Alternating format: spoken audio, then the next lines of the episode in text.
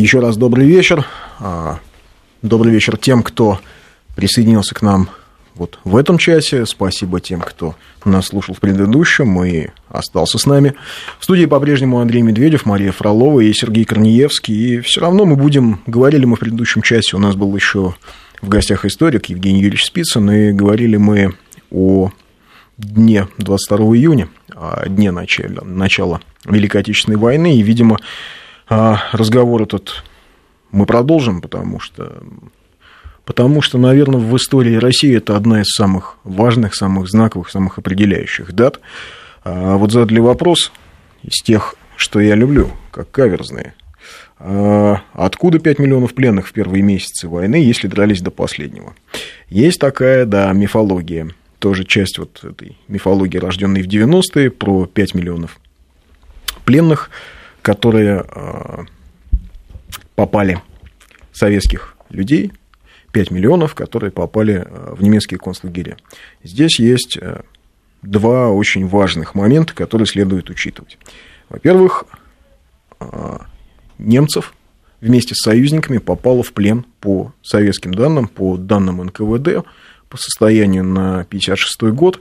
Ну, это я имею в виду не только немцев. Я имею в виду вот немцев и весь, остальной, весь остальной блок НАТО, ну, которого, понятное дело, тогда не было заранее, предупреждая всех, кто нас слышит. Да, мы знаем, что тогда не было блока НАТО, не надо нас поправлять, но, но по сути... удивительным образом НАТО. совпадает. Да, да. Угу. ну, э, а кто, ты посмотри, кто, да. собственно, командовал войсками блока НАТО в 50-е годы. Ну, вот посмотри просто, забей. Угу. Сейчас интересное. Так вот, э, значит, немцев и союзников э, в советских лагерях после войны находилось 3,5 миллиона. 3 миллиона 480 тысяч.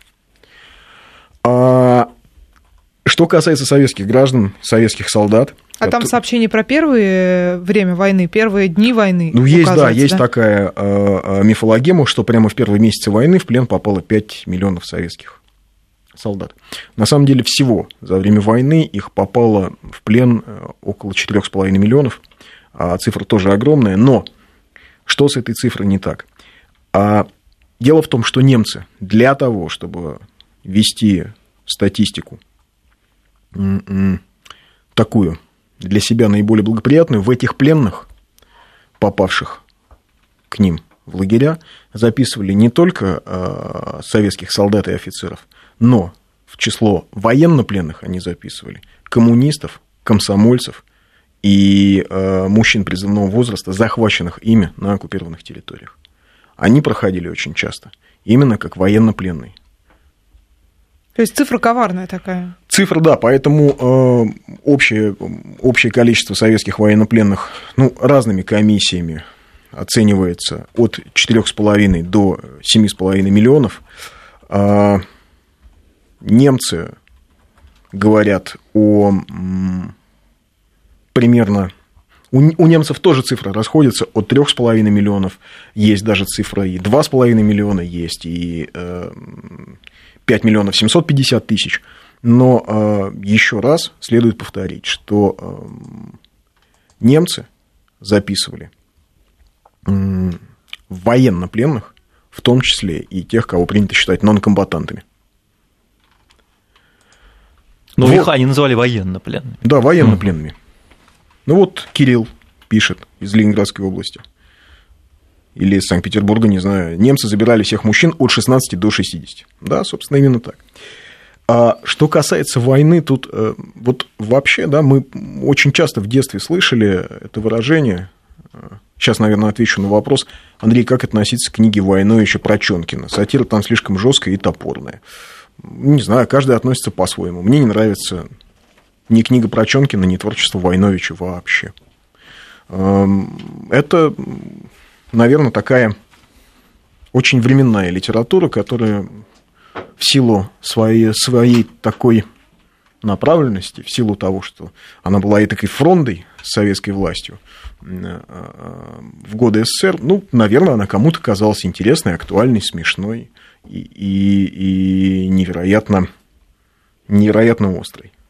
Я не, люблю, я не люблю творчество Войновича, я не люблю писателя Войновича. А, ну, мое личное мнение. Поэтому, а как относиться, я не могу сказать, как относиться. Каждый, наверное, относится по-своему. Так вот, что касается э, войны и вообще того, как она... Почему мы до сих пор должны, почему нам стоит говорить о 22 июня и почему для нас это такая важная дата, наверное, потому что она все-таки война, она правда. Вот была такая заезженная фраза в годы СССР: война коснулась каждой советской семьи. А она правда коснулась почти каждой советской семьи в той или иной степени. И победа, правда, складывалась из каждого маленького личного подвига миллионов человек. Даже в тылу, например, по 18 часов работали люди. А заводы эвакуировали. Да. А... Фактически вторая индустриализация произошла за Уралом. Ну да. Так вот, э, у меня есть э, друг, у которого дед пропал без вести на войне. И отец моего друга, еще когда он был маленький, он каждый год 9 мая водил его на Красную площадь, а, в Александровский сад, к могиле неизвестного солдата. И говорил ему, вот смотри, поклонись, положи цветы, потому что, может быть, здесь лежит именно твой дед. И это, мне кажется, это а, мне кажется, что это касается не одной семьи. Мне, касается, мне кажется, что таких семей, которые могут точно так же да, прийти туда и, и, и, и представить, что там лежит именно их дед, таких семей очень много. Вот у нас, казалось бы, война где-то там далеко на западном направлении была, шла под Питером. Вот здесь, неподалеку, в Подмосковье. А второй год поисковики Э, ведут раскопки захоронения, где э, немцы, команда расстреливали мирных жителей. Свозили со всего Подмосковья, с Московской области, вот с западной части Московской области, с оккупированных территорий. Там лежат сотни неопознанных э, тел. Там, судя по скелетам, это старики, это женщины, это беременные женщины. Там есть скелеты женщин, которые обнимают скелеты детей – и это вот здесь у нас, это не так далеко. Вот она, война, она, она была рядом, и она есть рядом. И она вот сейчас, прямо тут, она осязаема. И чего она нам стоила, это, это не вопрос... Вот, знаете, не, не согласен с вопросом о цене победы, потому что э, от вопроса о цене победы очень легко перейти, э, перейти к вопросу, а стоило ли, скажем, такой ценой защищать Ленинград. Как, в одном, вопрос, как в одном да. известном угу. опросе. А то пили бы немецкое, да, и жили бы хорошо. А, да, вот, кстати, по поводу доски. Да, вот сейчас я почитал новости, оказывается, доску уже э, были облили, вынуждены, да? облили и были угу. вынуждены затянуть в целлофан. Вот, поэтому не, не думаю, что долго она угу. висит. Или ну, что... ее сейчас очистят, обольют чем-то еще. Мне кажется, что да. Но вот а вот, кстати, еще по поводу вот этот скандальный опрос по поводу Ленинграда и защиты в блокаду, да, а масса таких вопросов. Например, говорят, что именно действия белорусских партизан вынудили немцев так жестоко обращаться с мирными жителями. Ну, и конечно. вот, пожалуйста, хороший можно опрос провести. Стоило ли белорусским партизанам... Взрывать, например, немецкие эшелоны. Да. Потому что ведь за это получали. Да. Стоило ли а, Зои Космодемьянской? Например, а, да совершать ее диверсионные э, акции. Вообще стоило ли, например, советской дальней авиации бомбить Берлин в 1941 году? Вот зачем было злить немцев в 1941 году? Да. Стоило ли? Да? Вот, вот, собственно, вопрос о цене победы.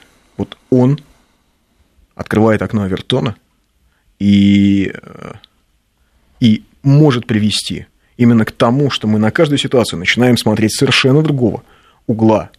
То есть нас просто заставляют пытаются заставить посмотреть на ситуацию другого угла. А,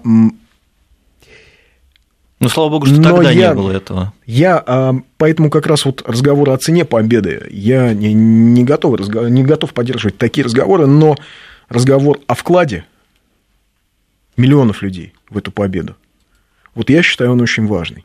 Мы сейчас э, не помним, а в годы СССР про эту женщину полстраны знал. Знала полстраны, ее звали... У нее было такое интересное русское имя, очень красивое, редкое, Епистинья.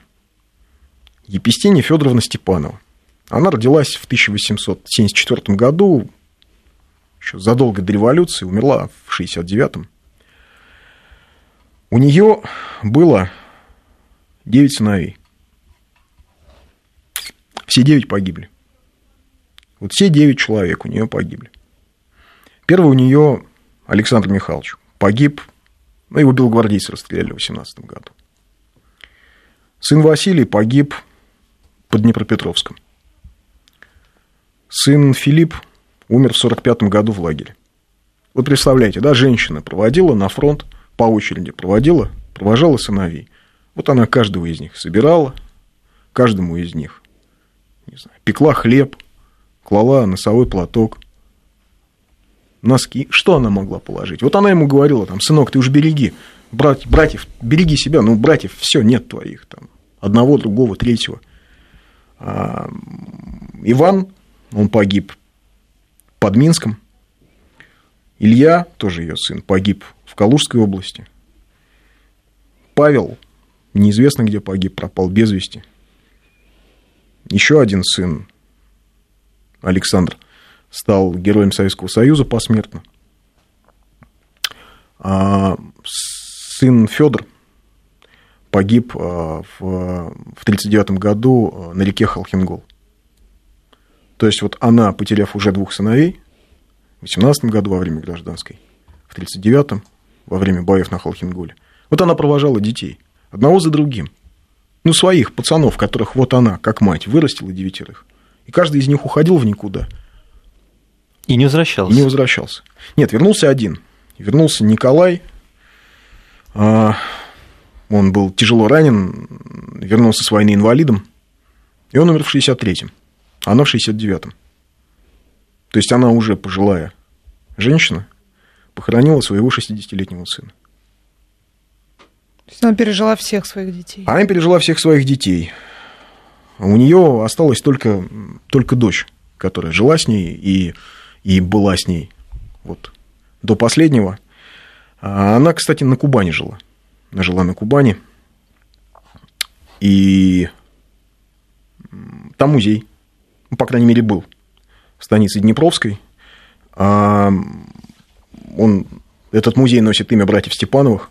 Если он есть до сих пор, это очень здорово. Я не знаю, у нас просто очень много музеев закрывают, которые связаны с Великой Отечественной войной. Они не окупаются, наверное, да? Окупаются, не окупаются. Ну, конечно, это же невидимая рука рынка да. у нас решает, Она а, что нам делать, что нам не делать, а, что нам важно, а что нам не важно, а, за что нам стоит платить. Цена. Хотя, наверное, не так цена дорого. Цена победы, цена содержания да. всех вот этих вот. Для, для, для да? области не так дорого Я не знаю, я думаю, что, может быть, края. он и есть, этот угу. музей. Ну, вот, во всяком случае, в селе Петрищево, в Подмосковье, где казнили Зою Космодемьянскую, музей есть. Музей Зои Космодемьянской есть. И а, про Степанову, про семью Степановых, После э, Великой Отечественной войны, правда, очень много писали, очень много рассказывали. И фильм даже был про Епистинию Федоровну, документальный, где она... А вот пишут как раз, что музей есть.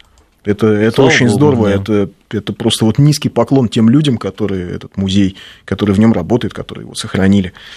А про Степанову очень много рассказывали, и был документальный фильм. Это практически был такой монолог эм, Еписини Федоровны, где она рассказывала про своих сыновей. Вот она сидит и ну, тихо рассказывает вот про то, как ее дети росли рядом с ней, про то, как она эм, ну вот про, про вот это счастливое время, когда они еще были живы. А потом все, а потом она говорит в конце этого фильма, вот все сыны идут с войны, а моих нет и нет, нет и нет. Это не о цене войны, это о вкладе в войну. Это о том, почему нам важно это знать, помнить, и почему сегодня 22 июня. Не сегодня, вообще каждый год. 22 июня для нас не менее важно, чем 9 а, мая. А, не знаю, пусть никто не обидится, пусть не... не... Но это как, знаете, как... 9 мая – это как... Пусть не обижается, это как Пасха, как День Победы над смертью, да? как, как День торжества жизни, как смертью смерть поправ. Да, день после беды. Угу. Вот страна взяла и выжила, да, и воспряла. А А 22 июня я даже не знаю, с чем сравнить. Нет в истории ни одного народа в мире, ни одной страны в мире ничего подобного а, дню 22 июня. Нет ни одной страны, которая понесла равноценные потери в Великой Отечественной войне.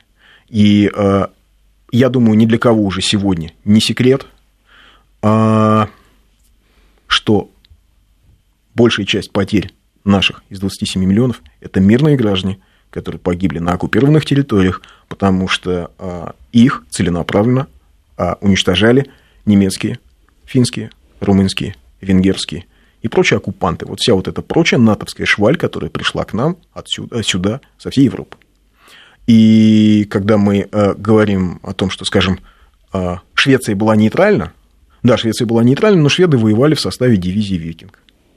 И да, конечно, Бельгия и Голландия как-то вот, ну, наверное, не такой они, в общем, внесли вклад. Но были бельгийские и голландские дивизии СС, которые воевали здесь, у нас, против нас, которые здесь проводили карательные акции. А... Это... Да, вот меня поправляют, что Китай потерял 35 миллионов человек. Да, это правда. И Китай, да, здесь я должен, наверное, согласиться, потому что Китай а, агрессию а, Японцы рано напали на Китай. В 1936 году. В 1936 году началась э, японская агрессия против Китая, и э, сопровождалась она чудовищными зверствами по отношению а, к мирному населению, бомбежками, которые, мирных городов, которые проводили э, японские ВВС. И это есть знаменитые фотографии разбомбленных китайских городов, Шанхая, например. Вот, кстати, по поводу э, Степановой. У нас в школе висела на доске почета мать краткая биография из Краснодарского края, тоже из Краснодарского края. А музей есть, музей Степанова в Тимошевске. Тоже поправляют. Есть, конечно, и казачат туда водят. Ребята, это очень здорово, что это есть. Это очень здорово, что э, за годы без времени этот музей... Э, сохранился. Сохранился. Пережил вот это время. А вот мне очень нравится, вот некоторые люди тут пишут. А, по поводу доски Маннергейма. А, а что Путин одобряет доску Маннергейма? Мне так нравится. Все, а, вот все как-то ждут. А что ж там Путин? Ребят, уважаемые слушатели, я, наверное, вас расстрою. Но если я вам скажу, что вы тоже граждане нашей страны, и у вас точно такое же есть а, право и возможность как-то влиять на ситуацию.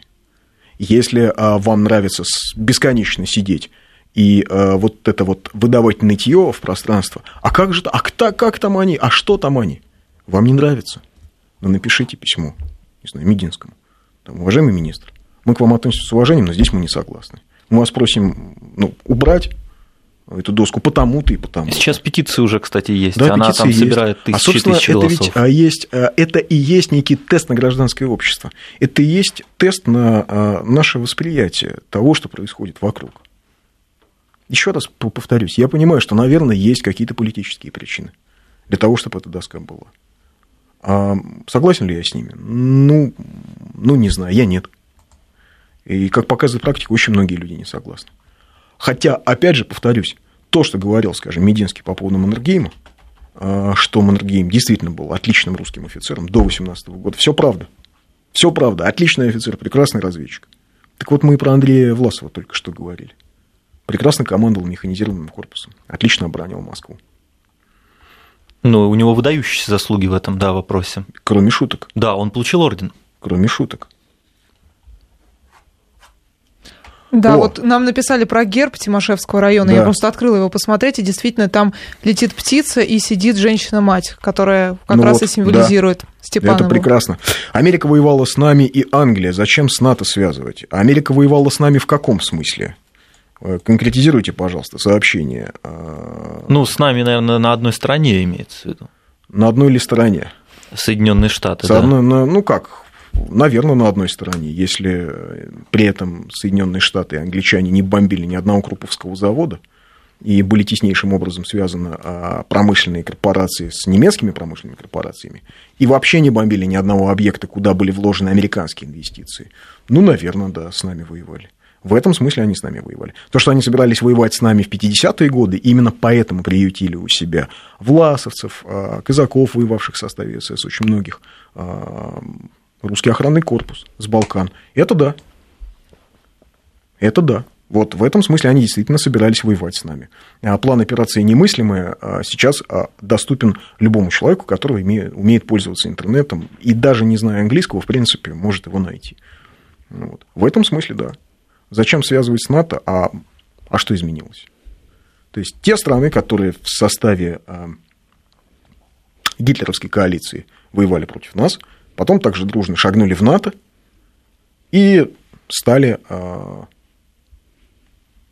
готовиться к войне с нами же. С Советским Союзом. Советским да. Союзом. Ведь это же заявленная цель, фактически.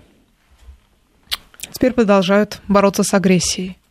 Ну, точнее, готовиться к возможной агрессии России. Ну да. 553320 8903 170 63 63. Добрый вечер. Я работаю на предприятии, на территории которого единственный барельеф, посвященный Первой мировой войне. А, изначально власти настаивали, чтобы эта доска, посвященная Маннергейму, была у нас, но наш директор отказался. С уважением, Елена Санкт-Петербург. А, я не уверен, что это единственный барельеф, посвященный Первой мировой войне, и, в общем, есть памятники, посвященные Первой мировой войне. Барельеф может быть, да, но... Ну, кстати, а, Нормандия Неман тоже же ны- нынешние, так сказать, натовцы, а тогда воевали на нашей стране. Но Нормандия Неман, да? Да. А другие французы воевали против нас. Все очень сложно, нельзя все под одну гребенку, получается. А это ты к чему? К тому, что неоднозначная личность? Нет, ну личность-то может быть там и есть и однозначная, и неоднозначная, но вот, например, одни французы воевали э, за нас, другие против нас. А третья, да. Э, большая часть французов вообще не воевали, а просто спокойно э, сидели себе, жарили печенку, угощали немецких офицеров, подавали им божеле-нуво. Вот. Ну, а потом, в общем, когда англо-американские войска вошли в Париж – ну, они тут же все сказали, а мы были в сопротивлении. Но их презирали Есть... и презирают, я думаю, до сих пор за это. А, тем не менее, а, это, это такая мифология тоже, что, а, что было какое-то вот многомиллионное французское сопротивление и так далее. На стороне немцев воевало гораздо больше французов, чем находилось во французском сопротивлении. При всем моем уважении к французам, при всем моем уважении к маршалу де Голле, но есть исторические факты, да, против которых очень трудно спорить да, и с этими фактами в руках, если мы ну, как-то начинаем разбираться, то мы приходим к неутешительным, скажем, для а, а, французов выводам. А вот сейчас у нас, видимо, все-таки будут новости. Да, зачем, интересно? А, вот, вот, оказывается. Мы вместе с США воевали против Гитлера и были союзниками. Значит, а против Гитлера, как я все-таки, насколько я знаю историю, воевали в основном мы. Но Причем выиграл почему-то войну э, воевали, Соединенные Штаты. А, тяжело, воевали надрывно. А, американцы вели а, боевые действия на определенном театре военных действий на Тихом океане а, с довольно неравноценным противником, с Японией. И а, на Европейском театре военных действий они включились в войну в 1944 году, причем довольно неудачно. Потому что и операция в Орденах была неудачна, и выставка в Нормандии не, не образец военного искусства. А, так что новости у нас, к сожалению, вернемся. Да, продолжаем наш разговор. Так вот, э, мое мнение, что касается союзников, так называемых, мне кажется, что у Советского Союза, простите за тавтологию, союзников в войне не было. Всю тяжесть войны, Великой Отечественной, на своих плечах вынесли наши деды, прадеды, бабушки, дедушки, у кого-то отцы. Э, я не очень понимаю, какой вклад внесла а, в борьбу э, с нацистской Германией Великобритания. Ну, честно сказать. Сравним ли этот вклад с э, тем, а, как, какой вклад был со стороны Советского Союза сделан? Я даже не только про потерянные миллионы жизней. Я про... У нас страна, простите, у нас страны от Бреста до Волги не было. Все было разрушено. Все было разрушено под корень. И э, какой вклад сделала э, сделали Соединенные Штаты Америки. Ну, ленд-лиз, я думаю, тебе скажут про это. Да-да-да, нас очень любят попрекать ленд-лизом, за который мы, в общем, платили золотом. Мы же не бесплатно все эти самолеты получали, и тушенку это получали мы не бесплатно, мы все получали не бесплатно. То есть а американская военная промышленность, и не только военная промышленность, отлично заработала на поставках а, военной продукции Советскому Союзу. Причем очень долго же платили, там десятки да, лет. Да, да. А, вот, кстати, на территории Германии до 1944 года работали заводы Форд. Да более того, а, Генри Форд был вообще большим поклонником Адольфа Гитлера они э, лично общались. Их поскольку, методы привлекали у друг друга, да? Ну, во-первых, Форд был антисемитом, угу. таким совершенно идейным. И вообще элита, эм, и британская, кстати. Британская, числе, это известно, да. А, была Дядя абсолютно, королевы, абсолютно германофильской, угу. и э,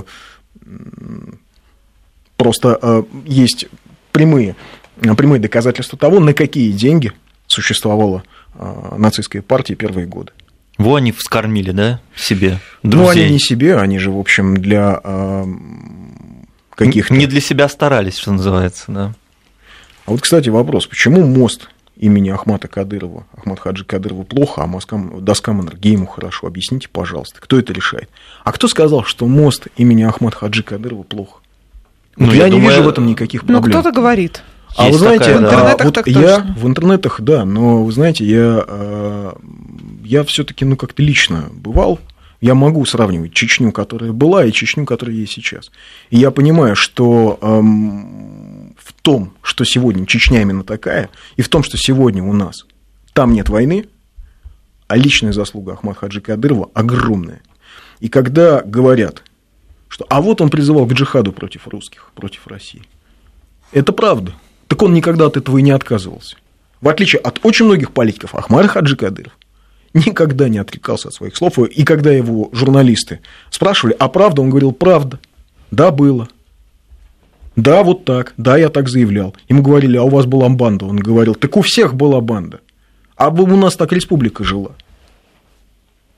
Дело в том, что а, его вклад и его позиции в 1999 году, когда с помощью там, одного из руководителей Федеральной службы безопасности он все-таки встретился с Владимиром Путиным, когда они начали прямой диалог, а в том числе его позиция привела к тому, что сегодня в Чечне нет войны, а в том числе его позиция привела к тому, что сегодня не погибают чеченцы и русские. То есть мы сохранили жизнь благодаря этому человеку. Да, но кому-то это, может быть, не нравится, потому что, ну, что там Ахмад Хаджи Кадыров? Вот он, знаете, вот Дудаев – это герой. Дудаев ну, герой. А да? что, у нас есть такая публика? У нас есть журналисты, которые называют эм, Джахара Дудаева? Саида Бурятского а, эм, кавказским Чегеварой. Ну, mm-hmm. есть и такие коллеги, к сожалению, или к счастью, не знаю, полемика, как это у нас, вариативность. Плюрализм. Плюрализм, Плюрализм и вариативность. Да. Поэтому там... я не считаю, что мост э, Ахмад Хаджи э, Кадырова – это плохо. Я э, вот к Кадырову я отношусь, правда, при всем том, что да, он говорил какие-то вещи, да, он участвовал в войне. Но к нему я отношусь с уважением. Хотя бы потому. Уже потому, что он никогда этого не отрицал. И никогда не говорил, что нет, нет, нет. Зря мне приписывают эти слова. Ну, то есть ты уважаешь его за принципиальность. Да. Угу. Так а он и не скрывал, в общем, что э, в первую очередь он действует в интересах чеченского народа, в интересах России. И когда он понял, что а, Интересы Чечня, совпадают. Чечня а, может выжить только в составе России, потому что в противном случае она становится инструментом в чужих руках, что, собственно, и происходило. Когда вспомните, хатап, что... Например. Да, да какой Пожалуйста. хатап? Их э, Но полевых командиров был, да, арабских пожалуйста. там было какое-то зашкаливающее количество. Зашкаливающее количество. Так что я здесь не могу разделить скорбь людей по поводу моста ну, скорбь не по поводу Кадырова. личности Ахмата Кадырова, а больше неочевидности места размещения, потому что Петербург не совсем логическая связь получается. Ну, из того, что я читала, из мнений, что не до конца многим петербуржцам, в том числе, понятно, почему именно там. Да, нам ну, не Хотя принцип. Рамзан Кадыров, он говорил, что э, Ахмат любил э, очень Петербург и э, налаживал с ним связь, выступал, да, за взаимодействие активное, но ведь, возможно, этого не совсем достаточно, чтобы мост был именно в этом городе. Ну, а почему, скажем, при Александре втором, по-моему, в Петербурге, в столице построили мечеть? Ну, потому что вот тогда Российская империя расширялась в Азию. Потому что из уважения к новым, так сказать, партнерам, там, к Эмиру Бухарскому и Хану Хивинскому, да, вот царь решил построить мечеть в Санкт-Петербурге. А почему сегодня у нас у очень многих чиновников в Дагестане в кабинетах висят портреты имама Шамиля? Потому что они что, русофобы и хотят воевать? Нет. Абсолютно нет. Но просто а, в истории Дагестана имам Шамиль сыграл а, важнейшую роль. А, и он же сыграл важнейшую роль в итоговом примирении Дагестана, да, после пленения князем Боротынским, но тем не менее. Он, в общем, открыто сказал о том, что ну, не с теми воевали. Когда его провезли через всю страну, когда он понял масштаб страны, с которой он воевал, сказал, да, не с теми воевали. И интересно, ведь как а, российская, власть Российской империи обошлась э, с имамом Шамилем. Это ведь не как, скажем, англичане, да, которые там, когда подавляли восстание Сипаев, они всех вождей восстания расстреливали из пушки. Через пушки, да? Да, угу. как это называлось, божественный ветер. Дьявольский ветер, точнее. Ну, человека просто отвезли в почетную ссылку в Калугу. Все. Собственно, на этом все и завершилось. И, по-моему, его сын служил. Один сын служил, успешно. другой воевал против русских. Ну, так вот. Такая Один жизнь. воевал против русских. Но на самом, на самом имаме Шамиле это вообще никак не отразилось. А... Ну, то есть ты имеешь в виду, что вот это вот и тот же самый мост имени Ахмад Хаджи Кадырова – это признак нашей имперскости. Таким образом, мы империю, показываем, что мы империя. А улица Псковских десантников в Грозном – это признак чего? Да. Ну, пожалуй, что да. А Я улица думаю, что к ним десантников – это признак да? чего? А когда, простите, э, Российская империя э, воевала в Туркестане, да, и, допустим, э, шахрезябские беки подняли восстание против русской власти, их разгромили. Потом они пришли к Кауфману и повинились. И Кауфман их взял на русскую службу. Он дал им, ну, как сейчас сказали бы, погоны, звания. И когда Кауфман воевал уже против Каканского ханства, там и Михаил Скобелев воевал. Эти же беки воевали в составе русской армии. Ну, я здесь не вижу никаких противоречий. Простите, а вот мы, а мы как? Мы, мы, а, он, а герои э, Великой Отечественной войны? Вот у нас есть герой Великой Отечественной войны, там, например, Алия Молдогулова. Она в Москве никогда не жила. А почему у нас в Москве улица Алии Молдогуловой? Она же из Казахстана. Ну, подумаешь, она снайпер, подумаешь, она родину защищала общую, советскую, убила там какое-то невероятное количество немцев, оккупантов, вот тех вот там, зверей, которые сюда пришли убивать нас. А почему, почему в Москве улица Алии Молдоголовой? Безобразие? Нет? Не, не, не, не, нет такой же логики? Нет, такой логики здесь, наверное, нет. Как это нет? Да и вообще такой логики, наверное, нет. Просто. Нет, а, а простите, у нас, ну, правда, герои Великой Отечественной войны, они очень разные. Они были со всего Советского Союза. Да и герои Первой Отечественной войны 812 э, года тоже были. И башкиры, и мещеряки. И их тоже память была когда-то увековечена. Между прочим, в Георгиевском зале Кремля. Снести их, что ли, оттуда? Или как? Они же в Кремле не были никогда. Так как? Неуместно получается. А почему у нас э, в Махачкале улица Ахмедхан Султана? Ну да, он, понятно, он дагестанец, но он ведь и наполовину крымский татарин. Ребят, так можно далеко зайти, как мне кажется. 553320 8 903 170 63 63. Да, Наш вот хороший вопрос. Есть ли в Грозном мост генерала Ермолова? Не знаю, думаю, что нет. Но генерал Ермолов, я так понимаю, не забыт на Кавказе целом? В целом нет. Э, я знаю, что, допустим, э, в станице Наурская да, э, есть памятник героическим казачкам, которые защищали а, станицу Наурскую от набега, собственно, не мирных горцев, а это, в общем, были чеченцы и, насколько я помню, там черкесы. Да. Ничего, стоит себе в станице Наурске такой памятный знак возле церкви в станице Наурске. Хотя, да, действительно, русских там маловато осталось. Да, действительно, очень многие оттуда уехали. Это правда, это факт. Но, тем не менее, а, вот здесь у меня как раз, тут у меня как раз сомнений-то а, практически нет, что касается моста Ахмад Хаджи Кадырова.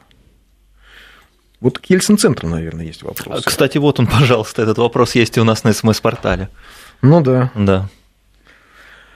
А... кстати, он воспринимается сейчас местными, не местными, а туристами, скорее как некий аттракцион и такая вот точка, где можно, куда можно прийти с детьми и погулять и, в общем, просто развлечься. Нету Я связи, очень удивилась да. просто, когда увидела своей знакомой публикацию, где она с маленькой дочерью в этом Ельцин-центре гуляет и рассказывает, что как интересно, как здорово, дочка смотрит по сторонам, в общем, прикольненько. Да, у нас сейчас новости. 5533 Вести, 8903 170 63 63. Вот еще про мост Кадырова Вячеслав из Санкт-Петербурга пишет, разве жители, которые будут ходить по этому мосту, не имеют права назвать его как хотят? И дело в том, что людей никто не спросил. И, ну, это замечание я считаю справедливым, потому что ну, действительно можно было бы поговорить, действительно разъяснить. И когда говорят, что а вот скольких, сколько русских солдат погибло в Чечне, а сколько чеченцев погибло в Чечне. А давайте мы уже придем какому-то пониманию того, что то, что происходило тогда, в 90-е и в начале 2000-х в Чечне, это все-таки а, трагедия. И здесь вот как-то в студии был Саша Сладков, военный корреспондент, который обе войны прошел. И у него точно такое же мнение. И очень многих людей, которые там были, а, а, мнение о Чечне, о, том, о той войне, да, о двух войнах, однозначное. Это трагедия для обоих народов, для всех народов. Это трагедия для страны. Воевали люди, паспортами Российской Федерации с обеих сторон. Ну, я не беру всякую там шваль, который приехал, наемники, там, не знаю, арабы, украинские националисты и так далее. Я говорю а, о нас. Да, и это болезненная история, через которую нам еще предстоит пройти. И осознать, что произошло, и понять, как нам сделать, чтобы этого больше не было. Потому что э, нам... Потому что нам хотим мы, не хотим, но нам э, придется жить вместе. Ну, может быть, вот такими способами мы и сможем как-то знаю, залечить эту рану. Не уверен, что быстро. Ну, не быстро. Не уверен, что быстро. Но надо идти в этом направлении. Ну, можно не идти. Да. Можно бесконечно плодить ненависть и рассказывать друг другу, кто кого сколько убил. Но это, это путь было. в никуда. Это было, это правда было. И э, не говорите об этом, не говорите об этом тоже ну, нельзя. Так, а... Ну да, тоже вот по поводу моста, что надо было бы спросить. Вот, кстати, директор музея в Тимошевске два года назад получил награду движения за сбережение народа. Вручали в соборном зале храма Христа Спасителя. Это очень, это очень здорово. Вот, кстати, э, хорошая история, да, пока у нас есть время. 10 минут у нас осталось. Две, наверное, успею истории рассказать, раз мы начали с Великой Отечественной войны, с 22 июня. Давайте попробуем ей закончить. Значит, э, по поводу э, того, что в начале войны все советские граждане, ну, сплошь и рядом бросали оружие, сдавались в плен или массово отступали. Ну, есть очень интересный наградной такой лист на красноармейца Дмитрия Романовича Овчаренко. Красноармеец 3-й пулеметной роты 389-го стрелкового полка. Что произошло с товарищем Овчаренко Дмитрием Романовичем? Я прям читаю. 13 июля 1941 года. Может быть, не все, не все знают эту историю, а может быть, знают. 13 июля 1941 года из района, это так написано, Писец, село, красноармейцев Черенко вез боеприпасы для третьей пулеметной роты, находясь от своего подразделения в 4-5 километрах. В этом же районе на красноармейца Овчаренко напали и окружили две автомашины, это так написано, в составе 50 германских солдат и трех офицеров. Выйдя из машины, германский офицер скомандовал красноармейцу Овчаренко поднять руки вверх, выбил из его рук винтовку, начал учинять ему допросы. У красноармейца Овчаренко в повозке лежал топор. Взяв этот топор, красноармеец Овчаренко отрубил голову германскому офицеру, бросил три гранаты а вблизи стоявшей машины. 21 человек германских солдат были убиты, остальные в панике бежали. Вслед за раненым офицером Овчаренко с топором в руках преследовал его, и в огороде села Писец, поймал его и отрубил ему голову. Третий офицер сумел скрыться.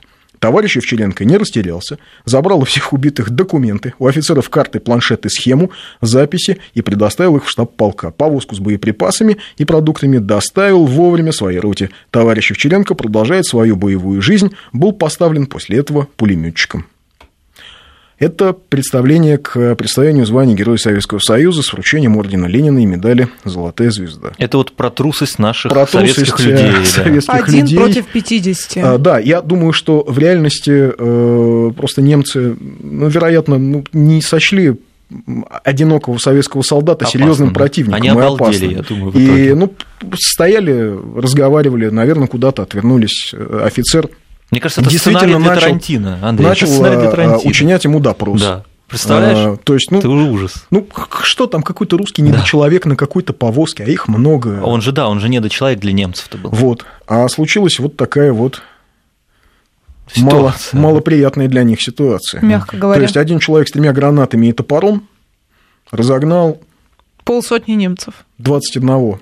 Вот так вот шапками Полсотни закидали, немцев, да. что называется. И угу. уничтожил двух офицеров. Был, кстати, э, награжден званием Героя Советского Союза, до победы не дожил, погиб в 1945 году.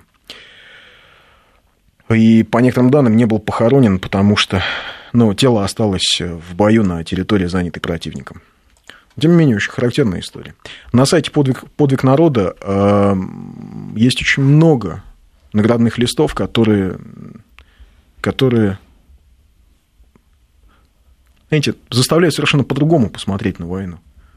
Там вроде какие-то сухие строчки. Не, не у всех такие подвиги, как у Дмитрия Овчаренко. Но вот, например, человек в течение четырех часов под минометным огнем противника налаживал связь. Представлен к медали за отвагу. Четыре часа под минометным огнем. Провода соединял человек. Есть еще такая история, которая, конечно, для меня тоже является одним из одной из знаковых, да, вот, вот какова она была победа, кто, кто победил, кого мы победили, как мы победили. Это произошло в марте 1942 года, когда два конвоя, северные конвои, по которым, кстати, и ленд-лиз везли, и э, продукты, и боеприпасы в Советский Союз. 30%, по-моему, погибали вот да. в этом ленд-лизе. Ну вот шли э, два конвоя. Один ПК-12 шел в Мурманск, а обратно в Исландию QP-8. И вот в этом полярном конвое, который QP-8, шел советский транспорт Ижора. Он вез груз пиломатериалов, и транспорт был старый, тихоходный, еле-еле шел. А, сломался двигатель, судно стало отставать.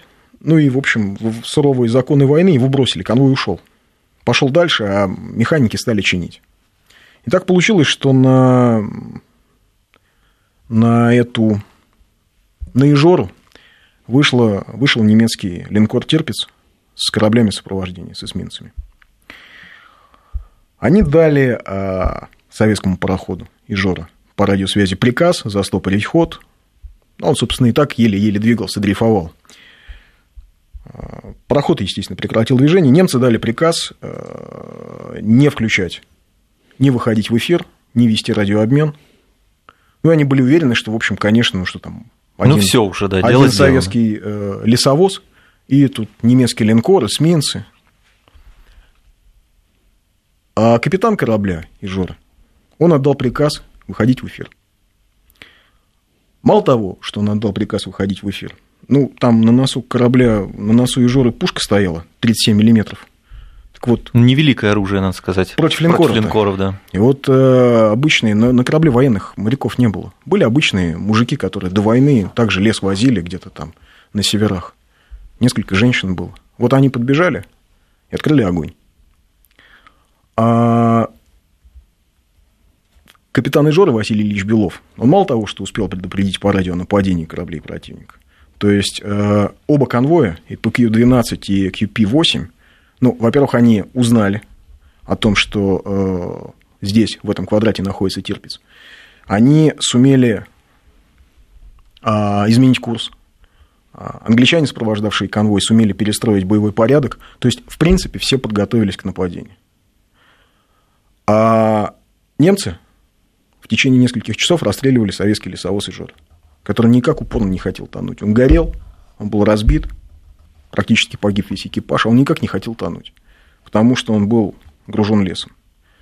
А по нему произвели 11 выстрелов из орудий 150 мм, 43 выстрела орудиями 127 мм, 82 выстрела орудиями 37 мм. Выпустили две торпеды, сбросили две глубинные бомбы. И вот только после того, как, подойдя практически вплотную к борту, немцы сбросили глубинные бомбы, он перевернулся и утонул. Но пожар, Сколько боеприпасов они потратили? Да? Пожар от горевшего корабля, естественно, видели все. Радиограмму, которую они дали в эфир, корабль, погибающий советский корабль Ижора, естественно, тоже приняли все, все конвои. И а, единственный, единственный член экипажа корабля, он выжил, попал в немецкий лагерь, и в немецком лагере он погиб. А, на борту Ижоры погибло 34 человека. Среди них было три женщины, камбузница, буфетчица, уборщица. А, любой, кто захочет список членов экипажа и Жоры, его можно легко найти, и там нет ни одного военного. Обычные мужики, обычные работяги. Вот такие, которым сегодня Родина сказала надо, они встали в строй и повезли этот лес.